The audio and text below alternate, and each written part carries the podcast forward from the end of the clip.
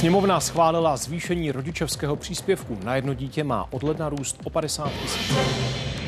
Exploze v egyptské Tabě. Cestovní kancelář z místa evakuuje na 500 českých turistů. Vyšetřování mohutného požáru v Českém Švýcarsku. Policie navrhla obžalovat podezřelého muže.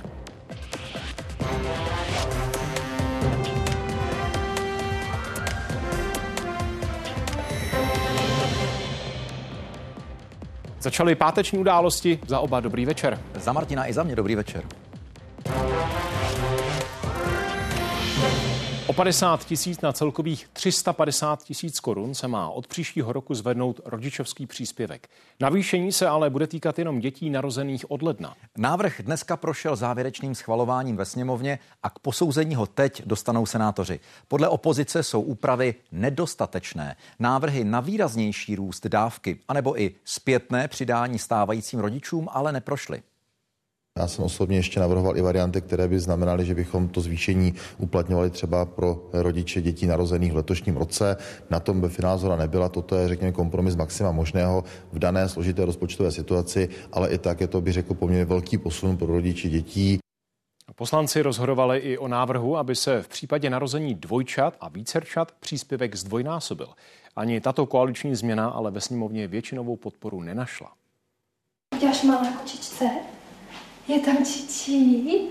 Teď je s rok a půl letou dcerou na rodičovské dovolené. Už na jaře se rodinaAny Novákové znovu rozroste, a to od dvojčata. V rámci příprav zatím žena rozstřídila oblečení po starší dceři. Tohle už jsem si všechno připravila a jsou to věci, které jsem s Madlenkou použila. Dětské oblečení bude mít i od kamarádek. Řadu vybavení ale bude potřeba pořídit nových. Zároveň řeší i provozní věci, jako třeba pleny. Na ty dvojčata to prostě musíte všechno nakoupit dvakrát. A v našem případě my určitě nějakou ještě přechodnou dobu budeme tohle všechno taky kupovat třikrát. Od nového roku se má rodičovský příspěvek pro nově narozené děti zvýšit. V případě jednoho dítěte na 350 tisíc. U dvojčat a vícerčat bude dál odpovídat 1,5 násobku dávky. Nově tak má být 525 tisíc. Výrazněji se po dohodě v koalici teď zvyšovat nebude. Podle ministra práce by se ale otázka vícerčat mohla řešit přes systém státní sociální podpory. Rodičák je opravdu, řekněme, svým, svým způsobem principu náhrada za ušlou mzdu, nikoliv náhrada na náklady či více náklady u vícerča z hlediska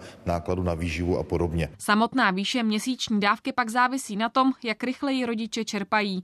Zvýšení základního příspěvku o 50 tisíc je i zástupci koalice označováno jako kompromis. Když se rodil vládní konzolidační balíček, tak se přišlo s návrhem, jestli bychom se neměli podívat na eh, rodičák, což není úsporné opatření, je to výdajová stránka rozpočtu. Hovořil se o tom, že eh, buď nebudeme zvyšovat vůbec a pokud ano, tak se vedla dlouhá diskuze o kolik to bude. Víme, že to nedorovnává tu plnou hodnotu propadu. Eh, ta byla 100 tisíc korun, eh, to, o co rodiče v reálné hodnotě bohužel zatím kvůli inflaci přišli. Nicméně celkově to důležité se stalo. Rodičovský příspěvek od příštího roku bude navýšený. Podle opozice by mělo být zvýšení rodičovského příspěvku výraznější. Jejím zástupcům se navíc nelíbí, že zvýšenou dávku budou dostávat jen rodiny dětí, které se narodily po novém roce. Zvýšení rodičovského příspěvku o 50 tisíc korun pouze dětem narozeným od toho ledna 2024 je naprosto diskriminační záležitost. Jsme samozřejmě hlasovali pro navýšení rodičáku alespoň o těch 50 tisíc korun. Za mě je to samozřejmě málo, je to méně než eh, skutečně ta hodnota eh, toho rodičáku, kterou ta inflace sežrala. Zároveň se má podle návrhu, který prošel sněmovnou, zkrátit maximální doba čerpání příspěvku ze 4 na 3 roky. Kateřina Samková, Česká televize. Poslanci dnes taky schválili pevný termín voleb. Krajské, senátní a komunální hlasování se má od roku 2026 konat vždy na konci prvního říjnového týdne. Ústavní změna má zabránit posouvání termínu směrem k létu. Prozvedl ruku 149 zákonodárců. Danit zisky velkých nadnárodních firm, které sídlí v zahraničí, ale působí i v tuzemsku, má umožnit schválený zákon o takzvané dorovnávací dani. Do rozpočtu podle odhadů vlády má přinést až 2 miliardy ročně. Před samotným projednáváním zákonu se u sněmovního řečniště odehrál ostrý střed. Předseda hnutí Ano kritizoval za nedostupnost některých léků ministra zdravotnictví. Šéfka sněmovny se stranického kolegy zastala a zmínila i počet obětí covidu v době Babišovy vlády. Pane ministře, já vím, že vy jste dezorientovaný, že jste totálně neschopný minister, nejhorší minister ze všech. Já bych být někým, kdo je předsedou strany, která vyměňovala ministra zdravotnictví jako figurky na orloji, pomlčela.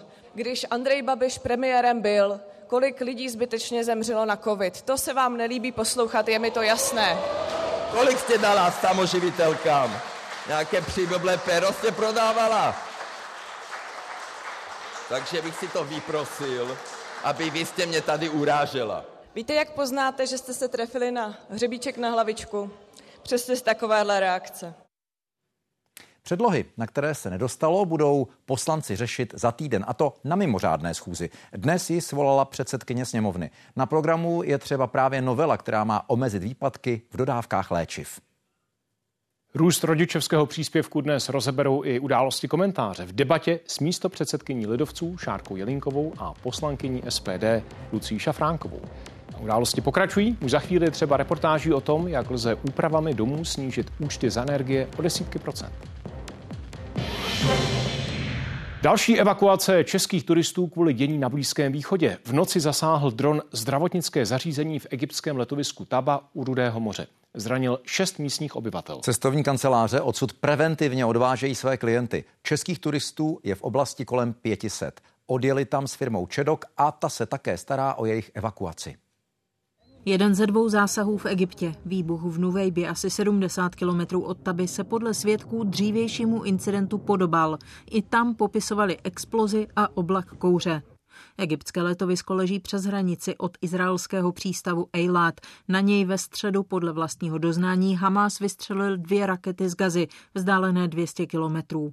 Egypt ale výbuch u nemocnice v Tabě připsal dronu, vyšetřuje ho tak také Izrael. זוהה איום אווירי במרחב הים האדום. מטוסי קרב הוזנקו אל האיום והנושא הזה נמצא כרגע בתחקור. Podle Izraele drony využívá pro palestinské jemenské hnutí Hutiů podporované Iránem. Incident v Tabě dokládá riziko rozšíření války mezi Hamásem a Izraelem na širší Blízký východ. Výbuch slyšel i Radim Sida, který pracuje jako delegát cestovní kanceláře jen několik desítek kilometrů od Taby. Kolem 8 hodiny ráno na obloze bylo vidět létající stíhačky, velký záblesk, velká rána. Krátce na to se cestovní kancelář rozhodla, že turisty evakuuje zpět do Česka. Klienty jsme začali informovat hned v brzkých ranních hodinách. Informovali jsme je formou WhatsApp zpráv, sms stejně tak písemně. Do pokojů jsme roznášeli informace. Cestovní kancelář Čedok nás oslovila v ranních hodinách krátce před půl osmou. Samozřejmě my jsme na tu vzniklou situaci v Tabě okamžitě zareagovali. Z bezpečnostních důvodů budou tyto lety směrovány na jiné egyptské letiště, na letiště v Sharm el-Sheikhu. A zatímco turisté houfně odjíždí odjíždějí z hotelů v Tabě a okolí. V Praze už po 14. hodině startuje stroj ČSA směr Egypt. Další dvě letadla Smartwings z Pražské Ruzině a Brna ho následují. Vrátit by se mohla kolem půlnoci. Evakuace momentálně probíhá a všichni jsou v pořádku svážení na letiště Šarmelší. Aktuálně není zrušen žádný let do destinací v Egyptě, nicméně toto bude určitě ještě předmětem dalšího rozhodnutí nebo posouzení z pohledu bezpečnostní situace v místě. V Egyptě se dnes podle systému DROST ministerstva zahraničních věcí pohybovalo zhruba 2800 Čechů. Nově důrazně nedoporučujeme eh, cestovat do jakékoliv části eh, hranice Egypta s Izraelem. Eh, důrazně nedoporučujeme rovněž cestovat do oblasti hraničního přechodu Rafah. Do Hurgády a Marsy Alam ale letadla cestovních kanceláří stále startují. Od Taby jsou letoviska vzdálená stovky kilometrů. Milada Megrátová a Hana Vorlíčková, Česká televize. A izraelské tanky v noci znovu pronikly do pásma Gazy. Jeho letouny zlikvidovali tři vysoké představitele Hamásu, kteří se měli podílet na útoku ze 7. října. Téměř polovina Izraelců si podle čerstvého průzkumu přeje, aby armáda s invazí do Gazy, kvůli rukojmím, která palestinci drží, ještě počkala. V Tel Avivu je David Borek. Davide, jakou váhu má nebo může mít v souvislosti s tou chystanou invazí právě ono veřejné mínění? No, velkou, protože možná nabídnu takovou krátkou lekci matematiky. Těch rukojmí je přes dvě stovky. Každý z nich má, dejme tomu, několik desítek eh, příbuzných v tom širším příbuzenstvu. V Izraeli jsou velké rodiny. Každý z nich má několik desítek přátel. Když to vynásobíme, dostáváme se někam na tisíce, ne desítky tisíce Izraelců, kterých se to přímo týká. To je obrovská síla, která není srovnatelná s předchozími krizemi, které občas Izrael zažíval kvůli tomu, že někdo z, jejich, z jeho občanů eh, byl rukojmím nějaké protiizraelské eh, islamistické skupiny. Tohle je prostě obrovská společenská síla. Eh, samozřejmě, že ti lidé v tuto chvíli mají oprávněnou naději, že existuje možnost vyjednat nepřímo s islamisty v Gaze propuštění, alespoň části rukojmích, typově civilistů, lidí s dvojím občanstvím, dětí, žen, starých lidí a podobně. A samozřejmě v tomto ohledu platí, že ta, ta jednání už probíhají a že jsou patrně intenzivní.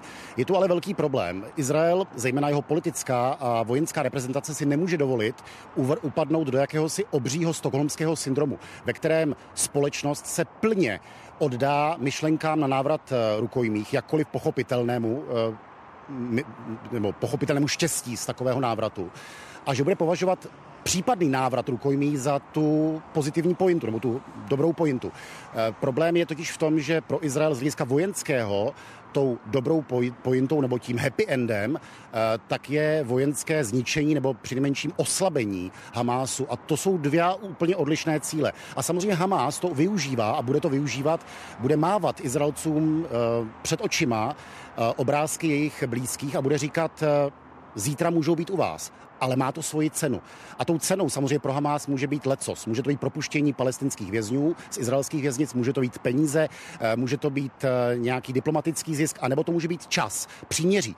A tady se dostává opravdu do konfliktu ten pochopitelný zájem, aby, aby naši blízcí byli zpátky a zájem toho, aby Izrael provedl nějakou vojenskou akci. A plus tady ještě jedna věc, mobilizace armády. Ta armáda je mobilizována, rozmístěná a taková křivka, dejme tomu bojeschopnosti, v tuto chvíli se nachází na vrcholu ale může začít velice rychle opadat. V tom smyslu, že armáda je v poli, je někde rozmístěná okolo pásma gazy a vlastně se nehýbe dopředu.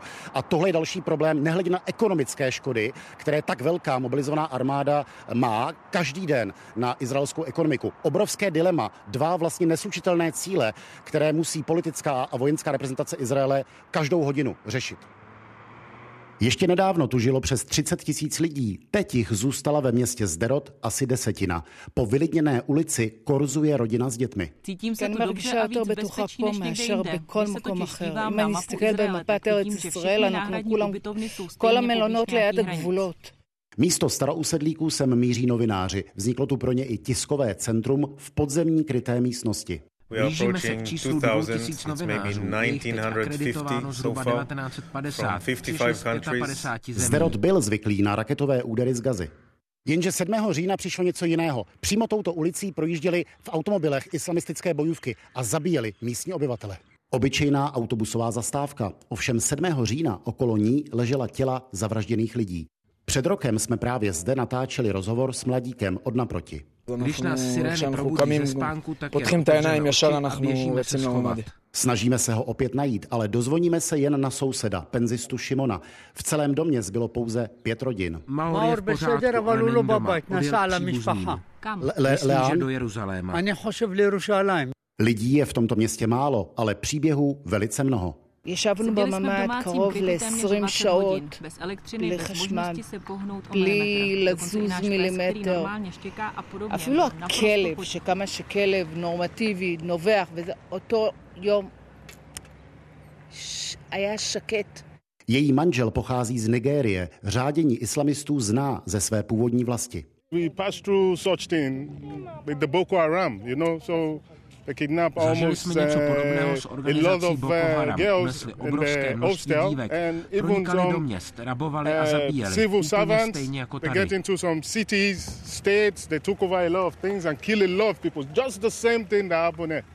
Nedaleko odtud pořád stojí vrak auta, ve kterém palestinští teroristé zabili matku s dítětem. Nad městem vládne ticho, které ale často přerušují výbuchy.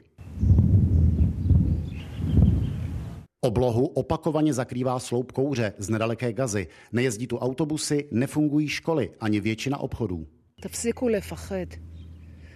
צריך לעזור גם לשכנים שלנו, מי שהם באמת הקורבן. ולחסל את האויבים שלנו, כי אי אפשר לחיות ככה. Slova vzdoru a odolnosti, ovšem pronášená ve městě duchů. Izraelské ministerstvo obrany navrhuje prodloužit evakuaci pohraničí do 31. prosince. Ze Zderotu David Borek, Česká televize. Členské země Evropské unie konstatovaly, že Izrael má právo na obranu a civilisté v Gaze na humanitární pomoc. 27. na samitu v Bruselu také znovu slíbila podporu Ukrajině. Staronový slovenský premiér Robert Fico ale upozornil, že ohledně sankcí nebo ekonomické pomoci má podmínky. Evropská komise chystá už 12. balík postihů proti Rusku. Má se týkat především diamantů. Pět hodin jednání a nakonec podpora obrany Izraele i výzva k tomu, aby se do Gazy dostala humanitární pomoc. Jen Evropská unie už jí od začátku konfliktu poslala přes 100 tun a další dodávky jsou v plánu. Evropská rada vyjadřuje znepokojení nad zhoršující se humanitární situací v Gaze a požaduje, aby se humanitární pomoc dostala k potřebným všemi dostupnými prostředky, včetně humanitárních koridorů a přestávek v boji z humanitárních důvodů. Španělsko žádalo tvrdší požadavek na humanitární pauzu. Česko nebo Rakousko zase chtěli, aby formulace nevyvolávala dojem, že omezuje právo Izraele na obranu proti teroristům. Žádná relativizace, žádné diskuze o tom, kdo může za situaci na Blízkém východě. Jednoznačné odsouzení opravdu brutálních, nesmírně nelidských útoků Hamásu, to všechno v té deklaraci je.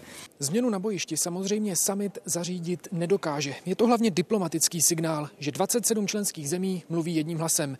Pro Evropskou unii je izraelsko-palestinský konflikt spornější téma než třeba ruská agrese na Ukrajině. A právě ta musela na samitu snad poprvé od loňského února počkat. K diskuzi o Ukrajině se lídři dostali až v pátek. Potvrdili závazek zemi podporovat a tlačit na Rusko prostřednictvím sankcí. Přidalo se i Slovensko, i když s výhradami.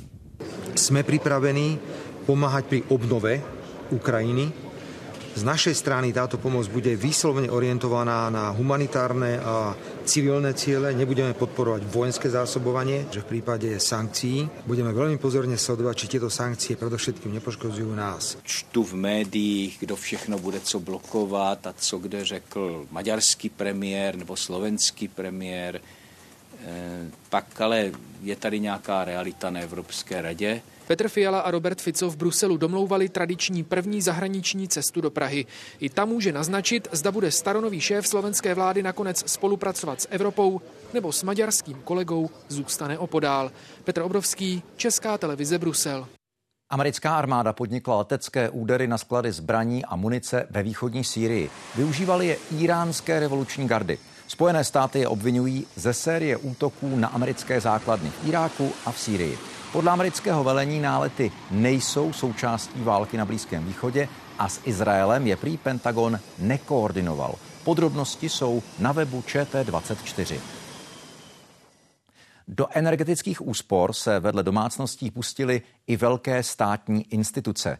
Na drahých energiích tak ušetří až desítky procent. Svým rozpočtům modernizací nově uleví třeba některé nemocnice. 20 pavilonů fakultní Tomajerovy nemocnice v Praze teď potřebuje méně energie. Od loňského jara se za běžného provozu měnila okna, světla, ale taky topení. Nyní vcházíme do místnosti budoucí herny. Jsme na čerstvě rekonstruovaném oddělení dětské chirurgie a traumatologie. Zde máme čidlo, které nám zajišťuje snímání teploty v místnosti. Na radiátorech máme osazené termostatické hlavice. Teď už zbývá jen dokončit drobné práce a odstranit nedostatky. Energetická úspora se odhaduje na 30% ročně. Energetická krize nám ukázala, že ten směr byl dobrý.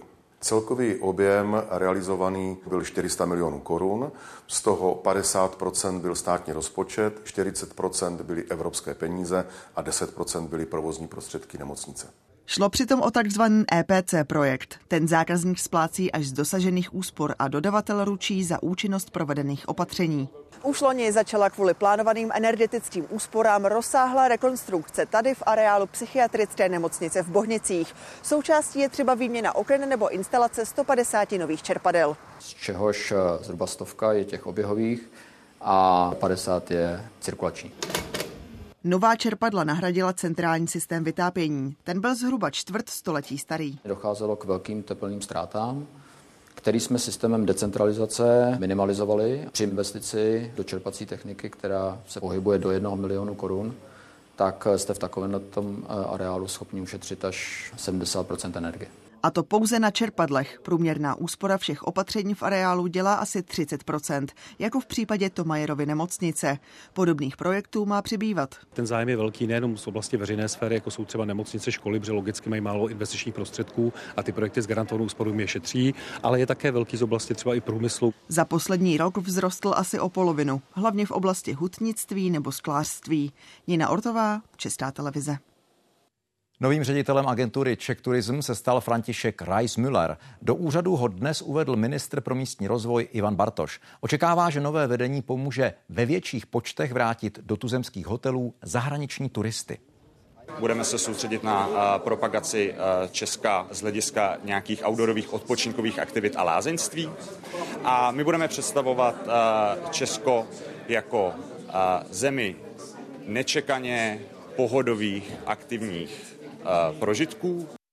V Jihlavě pokračuje Mezinárodní festival dokumentárních filmů. V sekci věnované českým tvůrcům je 17 snímků. Tři z nich pomáhá Dokin distribuovat Česká televize. A jedním z nich je příběh ženy, kterou její expartner polil kyselinou.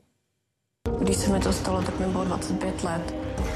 Vůbec jsem si to nepředstavila, že bych mohla umřít. Velké šance na přežití od lékařů nedostávala. Má ale velkou vůli, chuť do života a je na sebe přísná. Martina, když si něco řekne, že prostě bude dělat, tak, eh, tak zatím jde. Ta je racionalita, ta, ta schopnost dodržet ten slib, který si sama dala, a tak, tak to jí vlastně takhle, takhle daleko dotáhlo. Po útoku oslepla. Dlouhé měsíce se vypořádávala i s psychickými problémy a svou novou tváří. Vlastně. Musím říct, že se kolikrát teď cítím daleko hezčí třeba i než před tím útokem, ať to vlastně může být trošku pro někoho asi paradox, ale já to takhle mám. A já vnímám, že to je daleko důležitější to, co jako vyzařuje mm, zvnitřku, než to, co je navenek. A já jsem se opravdu musela naučit mít ráda sama sebe takovou, jaká jsem. Dokument není jen o jejich úspěších. Na domácí kameru mluvila také o těžkostech, které její nový život doprovází. Svým příběhem se v dokumentu i projektu Burn Fighters snaží pomoct dalším lidem s popáleninami. Já tam vnímám, že by to mohlo opravdu pomoct někomu, kdo se třeba dostane do podobné situace nebo do podobně těžké situace nebo si řeší nějaký um, problémy, co se týče vzhledu nebo psychiky. Další ze soutěžních dokumentů natočil sám o sobě Jan Hušek. Cítím, že jsem teda v nějaké přechodové fázi mezi chlapcem a mužem. Hledal proto způsob, který by z něj muže udělal. Chybělo mu něco, co by mohl překonávat. Tím, jak je to pohodlné teďka, protože máme všeho dostatek, tak uh, nemusíte dělat nic. A pro, právě proto je třeba pak uh, velký roz, rozvoj těch uh, extrémních zážitků. Zkusil armádní výcvik, box, pobyt v lese i rekonstrukci svých traumat z dospívání. Ty mi půjdeš hát! Po pěti letech natáčení se už jako muž cítí. Prý je ale potřeba stále na sobě pracovat. Anna Zuzánková, Česká televize. Jak hodnotí zemědělci letošní sklizeň ovlivněnou vysokými náklady a jaké inovace zavádějí, i o nich bude řeč kolem půl osmé. Působení přírody pomáhá s obnovou Edmundovy soutězky v Českém Švýcarsku po ničivém požáru, ale zároveň ji i komplikuje. Víc ukážeme v příštích minutách. Vládní ODS, Lidovci a TOP 09 chtějí v hlasování do Evropského parlamentu oslovit voliče společně, a to v koalici spolu. Celá kandidátka se podle premiéra ještě tvoří. Jasno už je o lídrovi. Je to současný europoslanec ODS Alexander Vondra. Nebude to podle mě jenom na jednoduché lince anti-Babiš-Babiš. Bude to i o evropských politikách, o tom, jaké mají dopady tady v naší zemi, na naše občany, eh, na naši prosperitu. Starosty povede do voleb dvojice Danuše Nerudová a Jan Farský. Piráty, stejně jako v roce 2019 Marcel Kolaja. Hnutí ANO rozhodné o čele kandidátky během 14 dnů. Adeptkou na lídrení je místo předsedkyně sněmovny Klára Dostálová. SPD se na spolupráci domluvilo s Trikolorou. O jménech budou teprve jednat. Ve Spojených státech pokračuje rozsáhlé pátrání po pachateli středeční masové vraždy. Podezřelý Robert Card je na útěku. V širokém okolí města Lewiston ve státě Maine dál platí výzva, aby obyvatelé nevycházeli ze svých domů. Vyšetřovatelé ale pracují i s verzí, že střelec spáchal sebevraždu a povolali potápěče k prohledání blízké řeky. Druhou noc a pak i celý další den pátrají stovky policistů po uprchlém střelci. Vrtulníky krouží nad městem i okolními hlubokými lesy. Ulice jsou většinou prázdné, lidé nevycházejí. Rodiny obětí se těžce vzpamatovávají ze ztráty blízkých. Vzal kuchyňský nůž a pokusil se střelce zastavit dřív, než zavraždí další lidi. V té chvíli ho útočník zastřelil. Joseph Walker pracoval v přepadené restauraci Smenžis jako provozní. V podniku právě hráli místní neslyšící hru Cornhole. Několik z nich je mezi oběťmi. Útočník střílel ještě v nedaleké kuželkárně, kde středeční večery patří dětem a jejich juniorské lize. Většinu hráčů dostal ven jeden z dospělých unikovým východem. Nejmladší obětí je 14-letý Eren Young, který na místě zemřel se svým otcem Billem a trenérem Bobem Violetem. Mnozí obyvatelé Louisonu vůbec poprvé zamkli vchodové dveře svých domů. V této části Spojených států je kriminalita tak nízká, že tu někteří nezamykají ani auta. O to víc jsou vyděšeni masovou vraždou 18 lidí, kterou podle vyšetřovatelů spáchal Robert Card. I have a neighbor that Soused udělal něco děsivého. Určitě to bude trvat hodně dlouho, než se přesto přeneseme. So it's, it's, I don't know, it's definitely going to take a long time to get through this, I guess. Tragická střelba už má vliv i na národní politiku. Člen federální sněmovny reprezentantů zvolený v místním okrsku změnil postoj k zákazu některých typů zbraní. Žádám teď kongres, aby zakázal útočné pušky, jako byla ta použitá šíleným pachatelem masové vraždy v mém domovském. Zákaz prodeje útočných pušek typu AR-15 navrhuje prezident Joe Biden. Nemá pro něj ale zatím v kongresu dostatečnou podporu. David Miřovský, Česká televize. Největší česká firma navyšuje produkci. Škoda Auto od ledna do září ve svých závodech celosvětově vyrobila 777,5 tisíce vozů, bezmála o 15 víc než před rokem. A to navzdory útlumu svých aktivit v Rusku. V prvním pololetí rostla i produkce v nošovickém Hyundai a kolínské Toyotě. Na Pražském hradě vrcholí přípravy na zítřejší předávání státních vyznamenání. Pro současného prezidenta jde o první ceremoniál 28. října. Petr Pavel v den výročí vzniku republiky ocení víc než 60 osobností. Konkrétní jména nechce předem komentovat, ani ta, o kterých se už veřejně mluví, jako je třeba Zdena Mašínová. Kladiva, vrtačky, pájecí sady, prkna, desky, vozíky nářadí a materiál pro stavbu pódia a podstavců pro televizní kamery. Aby to bylo proti sobě ty věži. Jo, jo, jo. A to zábradlí tady bude na tom nebo ne? Bude, to se dělá. Dřívější nájezdní rampa v přední části pódia se letos mění na schodiště. Na vyrovnání židlí pro pozvané hosty se používá tradiční a jednoduchý systém, natažený provázek.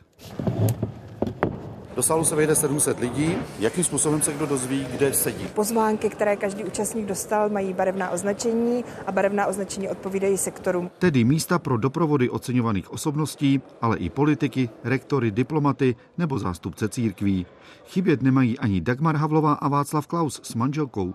Naopak Miloš Zeman se omluvil. Mrzí mě to, protože si myslím, že bývalé hlavy státu k tomuto ceremoniálu patří.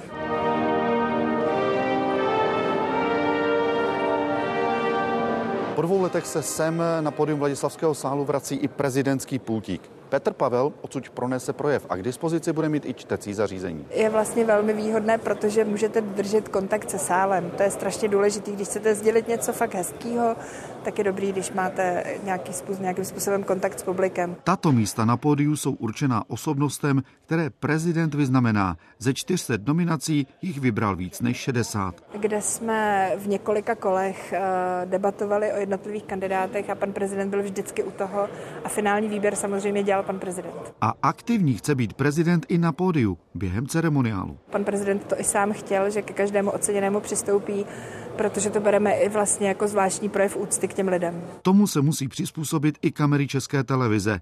Ta bude v sobotu v 8 hodin večer ceremoniál vysílat. Musíme rozestavit trošku i na kamery, protože vlastně jako i při tomhle množství lidí najednou ten Vladislavský skál je poměrně malý. No ten konec nevidím vůbec, jo. No, tak to určitě natočíme. Jo, trošičku jenom. Můžu hned? No, tak jo. Předávání státních vyznamenání je premiérou pro prezidenta, ale i kancléřku. Scénář máte? Ano. Na co se budete soustředit nejvíc? Na to, abych nepokazila ta jména. Ceremoniál potrvá hodinu a půl. Pak se všichni, jak už i zvykem, přesunou na recepci do španělského sálu. Pozvánku dostalo až 2000 hostů. Richard Samkop, Česká televize. Průměrná na výnosy horší na kvalitu plodin, tak hodnotí končící sklizeň zemědělci. Podle statistiků je letošní úroda obilovin meziročně nižší o 3,4% Naopak třeba řepky se sklidilo skoro o 11% víc než loni. Je to i díky tomu, že plodinu letos farmáři zaseli na větší ploše. Mluví ale o extrémně náročném roce. Podle Zemědělského svazu se letos naplno projevuje navýšení nákladů a teď navíc i pokles výkupních cen. Ruční sklizeň mrkve a pastináku v českých kopistech na Litoměřicku letos jsou s úrodou spokojení. Celkově si myslím, že tenhle ten běh eh, bude okolo dvou tun a ten předchozí byl okolo tuny a půl. Naopak dýním nebo artičokům se tady nedařilo. Menší měli i úrodu řetkví. Zhruba čtvrtinu jich nechali na poli. Byly špatné tyhle ty praskliny, že vlastně má moc vody a tím, když vám třeba třikrát zaprší jako v pěstební sezóně, tak vlastně oni začnou takhle praskat a tak jsou už pak taky neprodejný. Část zeleniny prodávají přímo zákazníkům. Ceny musely u některých plodin kvůli rostoucím nákladům zvýšit. Se snažíme, aby ty posuny nebyly jak drastický, aby pro ty naše koncové zákazníky zůstala ta zelenina dostupná, ale v tom velkou obchodu se podaří někomu mě dotlačit jakoby třeba opět o 10 korun mě srazit ještě níž. Podobný problém řeší i další farmáři. Na trzích klesají výkupní ceny hlavně obilovin, olejnin a mléka. To jsou tři nejdůležitější komodity a tam je obrovský propad. V tržbách my ho odhadujeme řádově okolo 25 až 30 miliard korun. A to prostě ti zemědělci nejsou schopni nahradit žádným způsobem.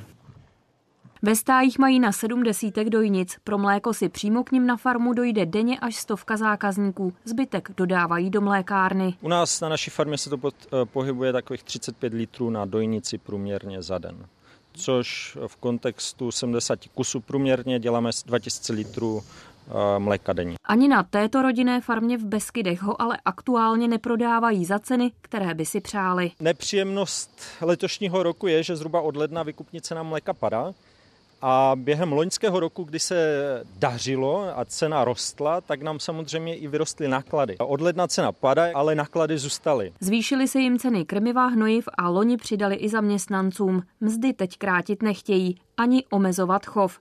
Než se výkupní ceny navýší, budou zatím spotřebovávat finanční rezervu z minulých let. Marek Slavík a Iveta Dvořáková, Česká televize.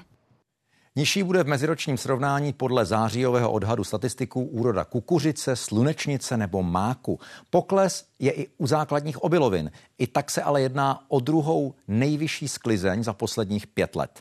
Lepší úrodu se snaží zemědělci zajistit i pomocí moderních technologií o dotace na investice právě do zemědělských či potravinářských podniků je velký zájem. Farmáři a potravináři letos přihlásili přes 5 tisíc projektů za víc než 13 miliard. Resort schválil celkem 3300 žádostí. Podpoří hlavně energeticky úsporné a ekologické projekty. Vůbec poprvé mohli zemědělci žádat i o dotace na nákup dronů.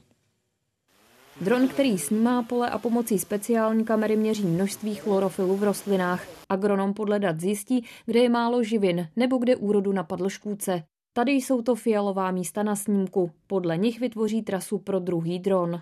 Dron téměř celoplošně pokrývá celý půdní blok a ta zelená místa jsou místa, kde budou spuštěny trysky a ta látka se bude aplikovat. Tohle je dron, který poškozená místa ošetří. Váží 80 kg.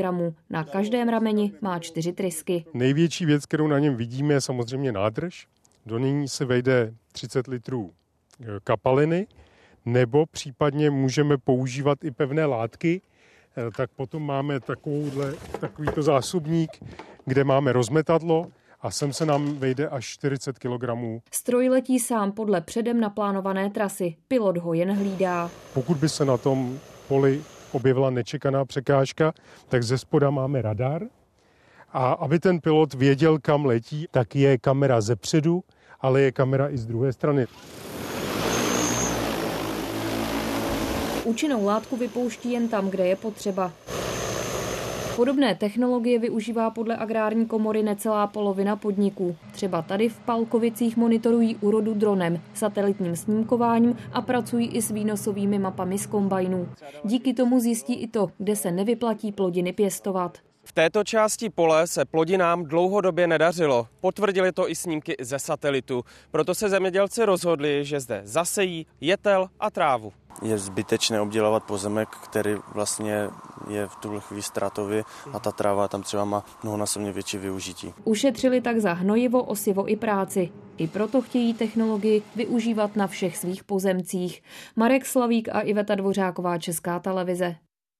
Podle Zemědělského svazu by moderní technologie mohly v budoucnu pomoci i s nedostatkem pracovníků v oboru. Třeba teď jezdí na polích první autonomní traktor v Česku. Bez lidské pomoci se ale stále ještě ani on neobejde. Místo kol, pásy, místo kabiny pro řidiče, kamery, senzory a radar. Bezpečné fungování zajišťují i další systémy. Bezpečnostní nárazník, dotykový, to znamená při dotyku s jakoukoliv překážkou robot zastaví. Dále v tom nárazníku jsou ultrazvuková čidla, tady umístěná a je tady na levé i na pravé straně radar. Pásový traktor váží přes 7 tun, nádrž má na 300 litrů nafty, pracovat může až 20 hodin. Trasu mu určí operátor. Do počítače zadá mimo jiné velikost pole nebo překážky. Program nám vypočítá takhle dopředu ten plán. Pokud se nám takhle líbí, nepotřebujeme žádnou změnu, tak ho jednoduše uložíme a můžeme ho vypustit. Koupit si ho chtějí třeba zemědělci v Řisutech ve středočeském kraji, i když není zrovna levný. 8 milionů samozřejmě je hodně peněz. Já předpokládám, že ta návratnost bude někdy mezi 6 až 8 lety což je, řekněme, životnost toho stroje. S úsporou pracovní síly zatím v Řisutech nepočítají. Autonomní traktor totiž zatím nesmí na silnici a tak ho na pole stejně bude muset někdo vozit. Iveta Dvořáková, Česká televize.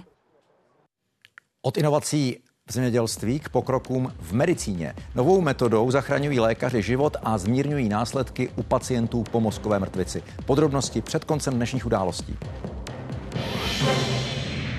Policie navrhla obžalovat muže, který měl loni v létě v Českém Švýcarsku založit nejrozsáhlejší lesní požár v novodobé historii Česka.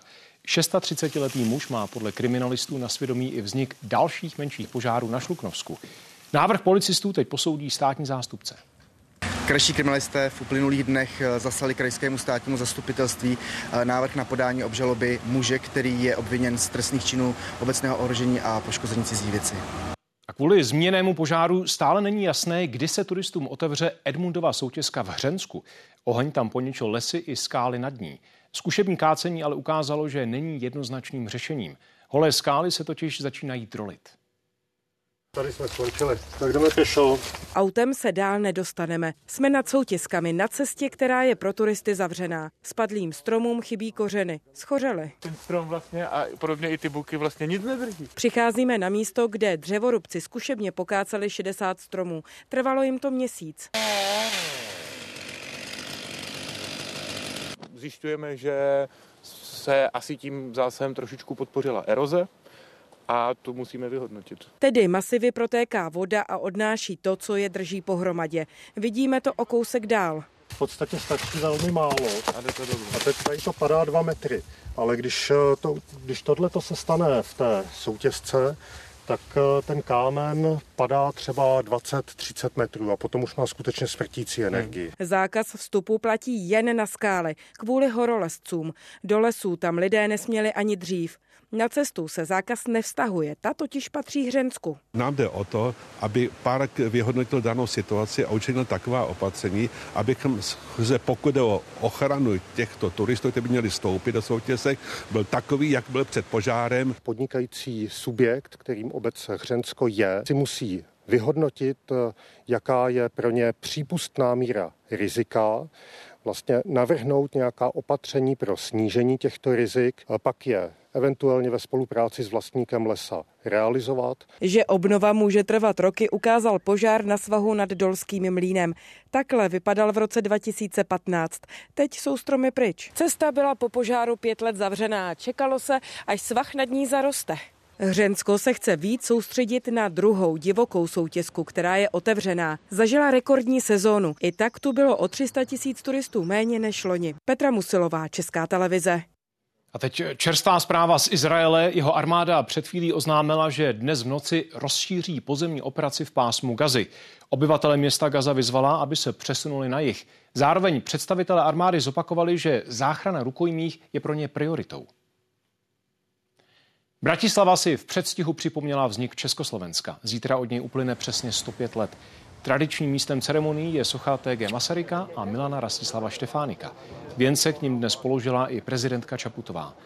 28. říjen je na Slovensku státním svátkem od roku 2021. Na rozdíl od Česka ale zůstal pracovním dnem. Na tú dobu to bola naozaj veľmi moderná demokratická republika s ústavou, položila základy ústavného súdnictva, rovné volebné právo, takisto volebné právo pre ženy. Na Slovensku v tom čase a vďaka tomu vzniklo množstvo či už vzdelávacích alebo kultúrnych e, inštitúcií, znížila sa detská umrtnosť. Myslím si, že naozaj máme na čom stavať. Číňané truchlí za bývalého premiéra Li Keqianga, který v 68 letech nečekaně zemřel na infarkt. Reformátor, kterého prezident Xi Jinping postupně vytlačil na vedlejší kolej, řídil poslední dekádu čínskou ekonomiku. Ve funkci skončil v březnu.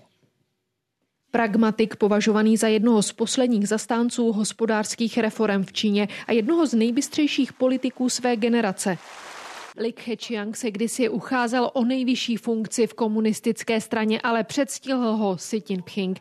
Byl chráněncem bývalého generálního tajemníka Hu Jintao a jediným členem vedení, který nepatřil k Xiho věrným.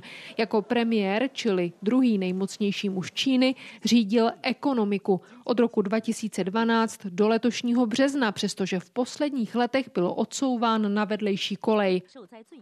Jezdil do terénu a mezi lidmi byl oblíbený. Po oznámení jeho smrti se na sociálních sítích šíří smutek a soustrast. Bylo mu jen 68. Pro zemi dělal hodně a pracoval svědomitě. Zasáhlo mě to. Můj generaci doprovázel, když rostla. Opravdu to jsem zaskočená a smutná.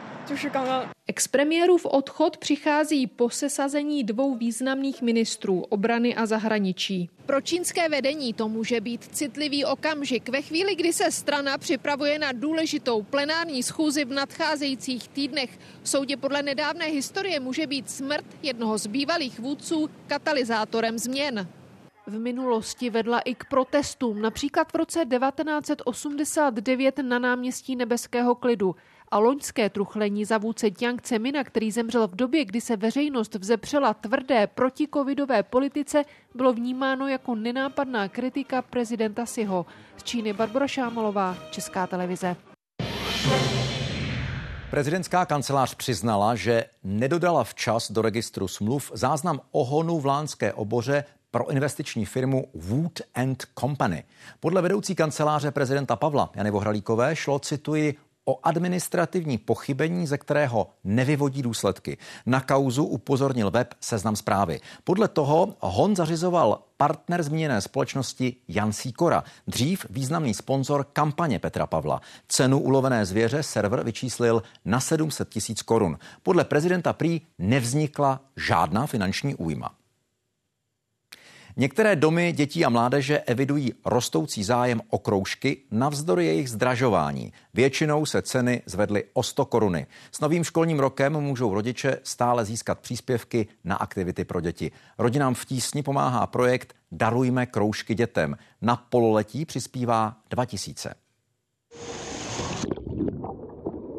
Nela Kajper skáče do vody v rámci kroužku paraplávání čtyřikrát týdně. Tento trénink je méně náročný. Jedeme lehce, dneska můžete si to proložit i znakem. Jindy ale bývají tréninky pernější. Nela má ráda i ty. Pražský strahovský bazén zná velmi dobře, sní ale o jiném. Já bych ráda jela na paralympiádu v uh, Los Angeles. Aspoň se tam zúčastnit. To je můj sen.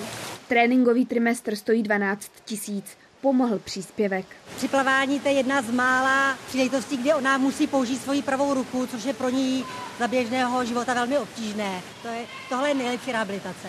Vilém se Sárou chodí v pondělí na keramiku. Kristián s Františkem zase na čtvrteční pěvecký sbor. Rodina Varausová se snaží děti v aktivitách podporovat co nejvíce.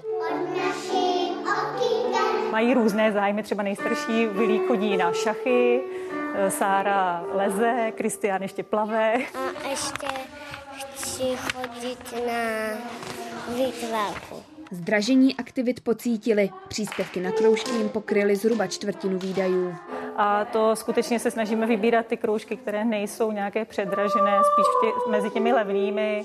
Zájem o příspěvky roste, proto Rada dětí a mládeže spustila čekací listinu, aby se peníze dostaly k co nejvíce lidem. Když nahoru už ty prostředky jsou vyčerpané a my tak vidíme vlastně ten potřebný převis, nebo to, co nám chybí, abychom podpořili všechny žádosti. Peníze na kroužky přibývají jak od veřejnosti, tak od partnerů projektu. Rodiče o ně mohou žádat do 19. listopadu. Podmínkou je doložit potřebné dokumenty. Vítězslav Komenda a Kateřina Golasovská, Česká televize. Plzeňští kriminalisté obvinili 35-letého cizince z hanobení národa a rasy. Na svůj stánek s občerstvením vyvěsil tři listy papíru, kde se vymezoval proti Izraeli a jeho obyvatelům. Hájil se tím, že napsal pravdu, která je uvedena v Koránu. Hrozí mu dvouleté vězení. 800 miliard chtějí železničáři investovat do stavby vysokorychlostních tratí. Vlaky by po nich jezdily až 320 kilometrovou rychlostí. K jejich budování využijí závěry z testů, které začaly před pěti lety a právě skončily v jižních Čechách. Co ty tady děláš? Nechce na práci? I pro zkušené strojvedoucí a železničáře je to speciální okamžik. 200 kilometrů v Čechách to se jen tak někomu nepodaří, že jo, na klasický trati. Skoro jak v letadle, no. Jo, jasný, rozumím. Jo, já jsem s ním. Takže mu věří. Věřím mu. Kloužet? Hmm. Vědecké týmy podél trati dělají další zkoušky, zapalují kvůli tomu třeba dýmovnici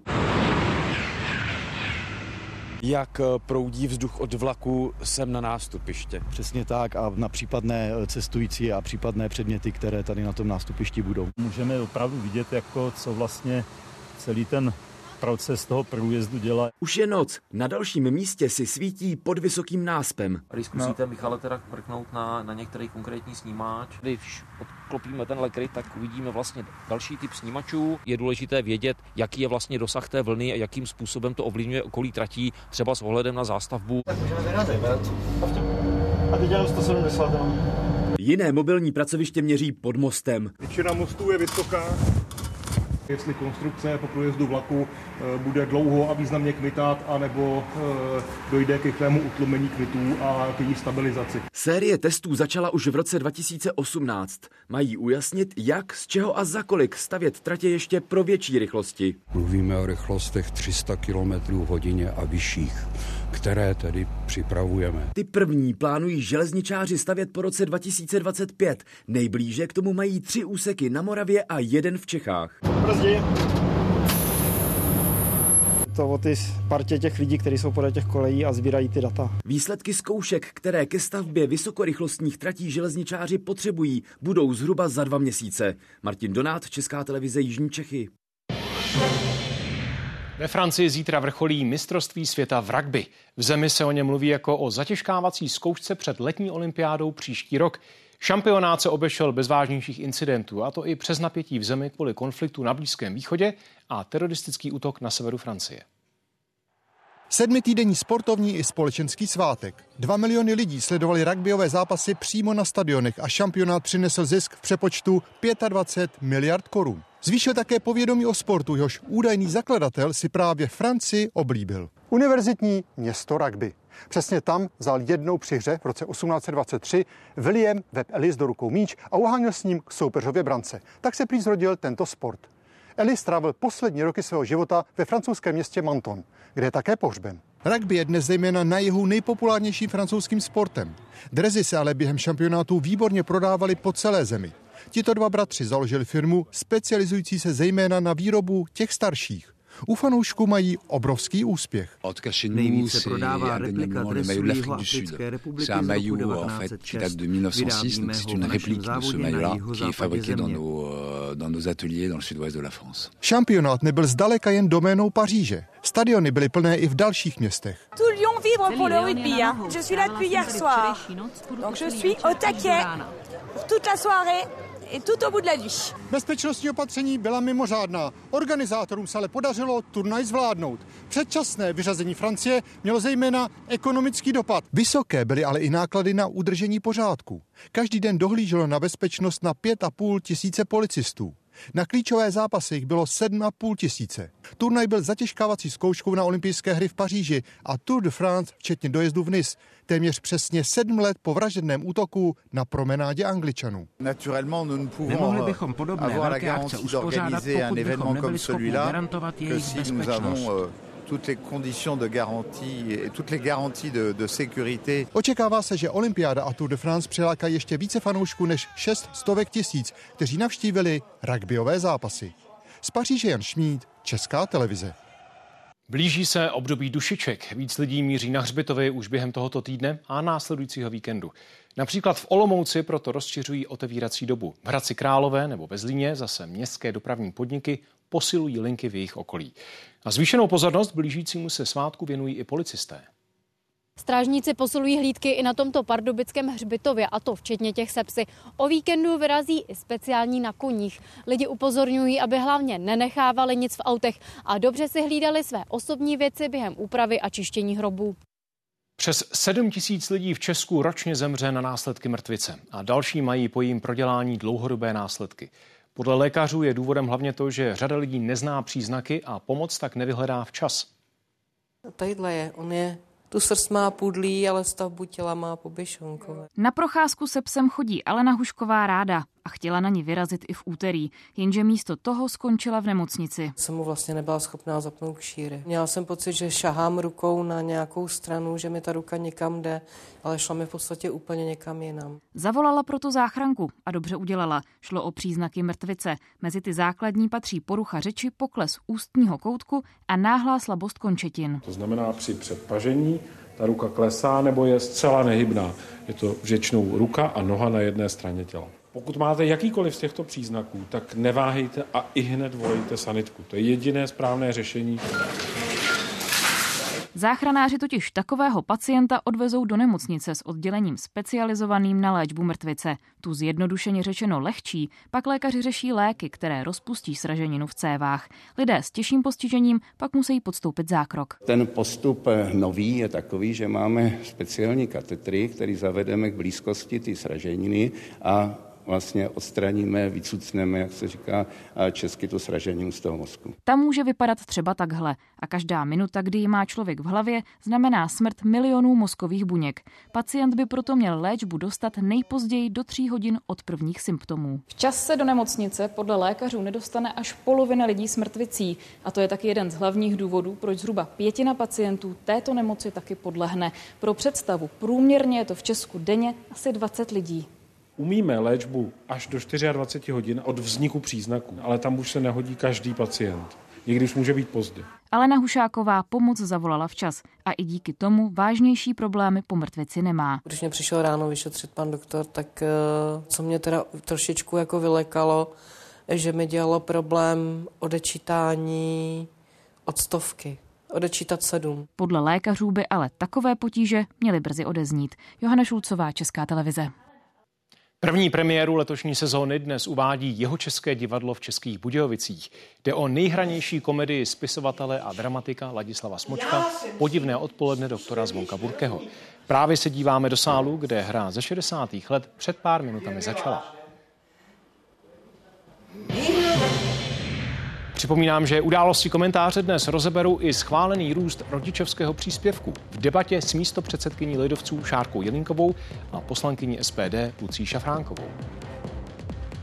A zítra budeme celý den sledovat připomínky 105. výročí vzniku Československa.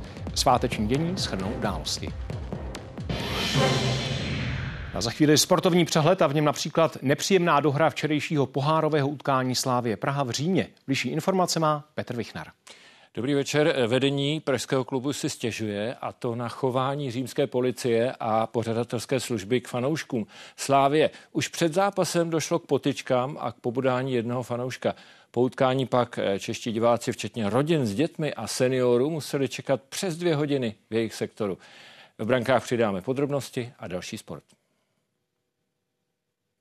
Děkujeme za pozornost a přejeme hezký večer.